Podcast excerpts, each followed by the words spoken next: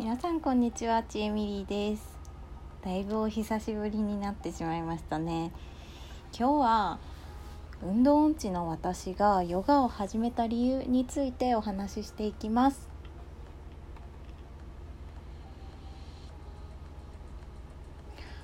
私は結構運動音痴でどこまで運動音痴かというと垂直跳びがうまくできません。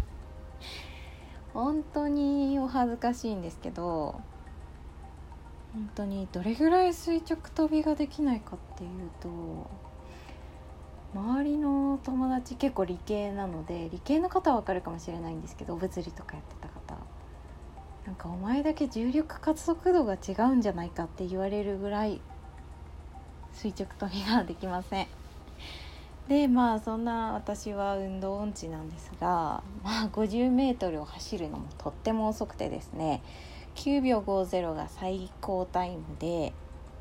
まあこんな感じなんですけどもっとひどいのはダンスが本当に下手くそで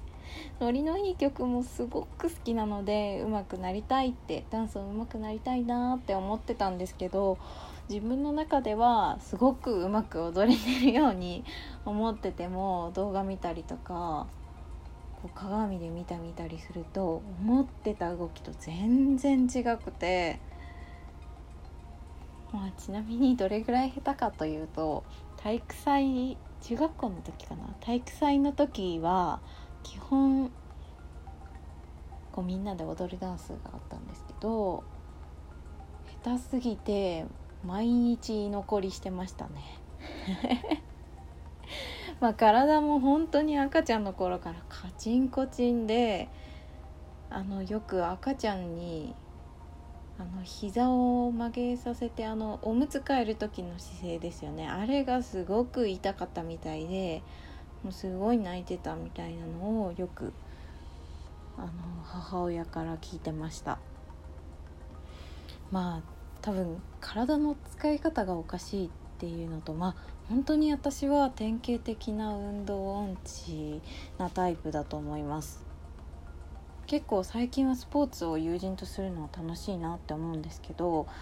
まあ、もちろん部活だと下手くそですぐ負けてしまうのですごく、うん、面白くないなって感じでした。それと部活の練習ほど嫌なものはなかったったですね。でまあ本題に戻るんですけどまあこんな運動音痴の私ができてるんだからヨガって運動音痴に優しい運動なんじゃないかなって最近すごく思ってます。まあヨガっていうのは他の運動よりまあ私個人の感想なんですけど楽しくてハードルが低いように感じますね。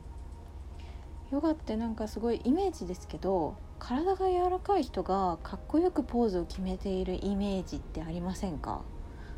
それでなんか体が柔らかくないとできないのかなとかハードルが高いよなとか思ってしまうことって結構あると思うんですけどやってみると実は違うんですよね。でまあヨガが始めやすい理由としてはきつくなったらいつでも休んで大丈夫です。運動していて体力に限界が来てもう無理って感じでもその限界を超えろっていうスポーツって結構多い気がするんですけどヨガは全然休んで大丈夫でむしろ無理せずにきつくなったら休んでくださいってインストラクターの先生に言われるくらいですね。こんなに合法的に休んでいい運動ないですよね。でも周りの人がヨガを続けている中でお休みのポーズまあ、こう休憩のようなポーズを挟むっていうのはなかなか勇気がいるんですけど、まあ、ヨガの教えの中では周りの人に合わせるんではなくて普段向き合えていない自分自身と向き合うことで自分の体調に気づきをもたらして体をいたわることが重要とされているようですね。また、まあ、もう一つの理由としては、ね、ポーズを取ることが目的ではないということですね。ヨガとダンスが違うところっていうのは形の綺麗さが問われないところです。もちろん体の使い方が違うと怪我につながるのでインストラクターの先生にポーズを直してもらう。これはまあ専門用語でアジャストメントということもあるんですけど、まあ、こういうこともあるんですけど、まあ、最終的に極めると綺麗なポーズに見えてくるっていうのもあると思うんですが初めからそれを目指すんではなくてポーズを取ろうと挑戦する気持ちやポーズ中に感じていることに気づくことを重視しているんですね。